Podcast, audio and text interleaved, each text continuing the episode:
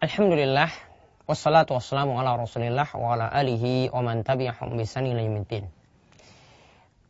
Para pemirsa sekalian, kita biasa melihat ketika ya dalam acara pernikahan ya atau dalam acara uh, yang lainnya ya yang berkaitan dengan pernikahan sebelum pernikahan misalnya dalam acara lamaran atau tunangan. Ya, kita bisa biasa melihat ada terjadi tukar cincin. Biasa ya calon itu menukar cincin pada perempuannya atau ini pun e, terjadi ketika acara nikah itu berlangsung. Bagaimanakah hukum tukar cincin di sini? Ingat sebelum kami itu membahasnya, salah satu yang perlu kita ingat yaitu yang Allah Subhanahu wa taala perintahkan kepada kita ya, yaitu Allah katakan wa in tuti'uhu tahtadu. Ya, yaitu barang siapa yang dikatakan jika engkau itu mau taat kepada Rasul, maka engkau akan mendapatkan petunjuk. Inilah yang disebutkan dalam surat An-Nur ayat ke-54. Jadi siapa saja mentaati Rasulullah SAW, maka dia akan mendapatkan petunjuk ke jalan siratal mustaqim, ke jalan yang lurus. Berarti kalau orang itu tidak mau taat kepada Rasul, berarti dia akan tersesat, dia tidak akan mendapatkan ya jalan yang dia tidak berada di jalan yang benar, dan sungguh dia nanti akan benar-benar menjadi orang-orang yang merugi. Maka dasar ini yang perlu kita ingat bahwasanya jika kita mengikuti petunjuk Rasul Shallallahu Alaihi Wasallam apa yang beliau itu katakan perintah berupa perintah maka kita ikuti. Apa yang beliau itu larang maka benar-benar harus kita jauhi. Di antara larangan yang perlu kita ingat tentang masalah ini ya yaitu bagi laki-laki itu dilarang untuk mengenakan perhiasan dari emas. Bagi laki-laki itu dilarang untuk mengenakan perhiasan dari emas. Apa dalilnya?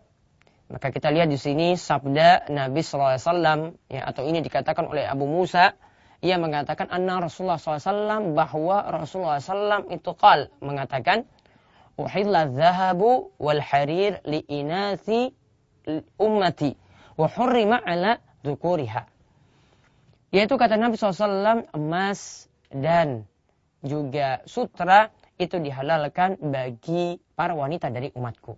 Sedangkan hal ini dilarang bagi perempuan, yaitu diharamkan bagi perempuan.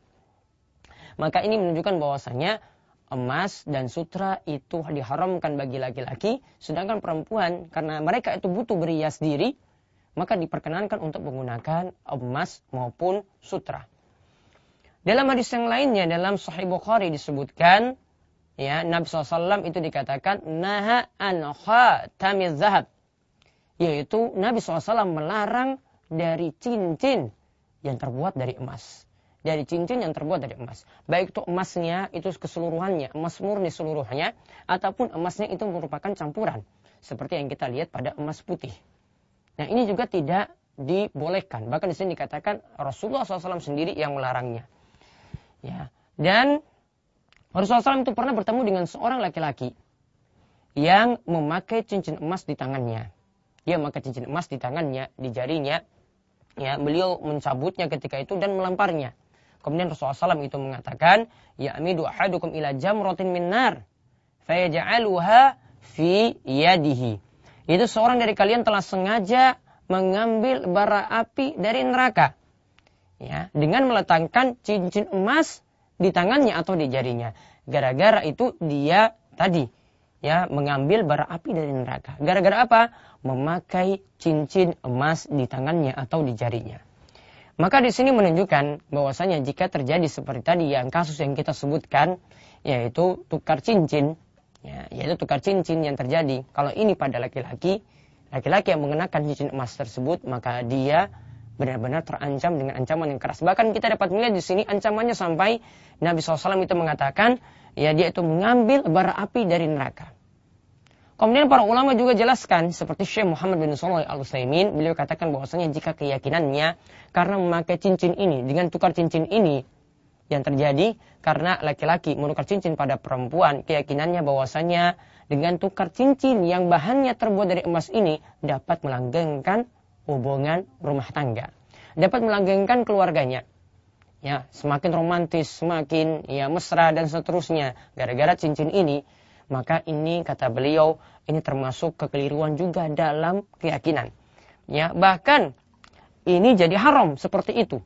Karena telah menyatakan sebab yang bukan sebabnya. Apa dalilnya? Apa yang menjadi bukti bahwasanya dengan memakai cincin seperti tadi itu dapat melanggengkan rumah tangga? Tidak ada yang mengatakan seperti itu, tidak ada yang tidak ada dalil yang mengatakannya.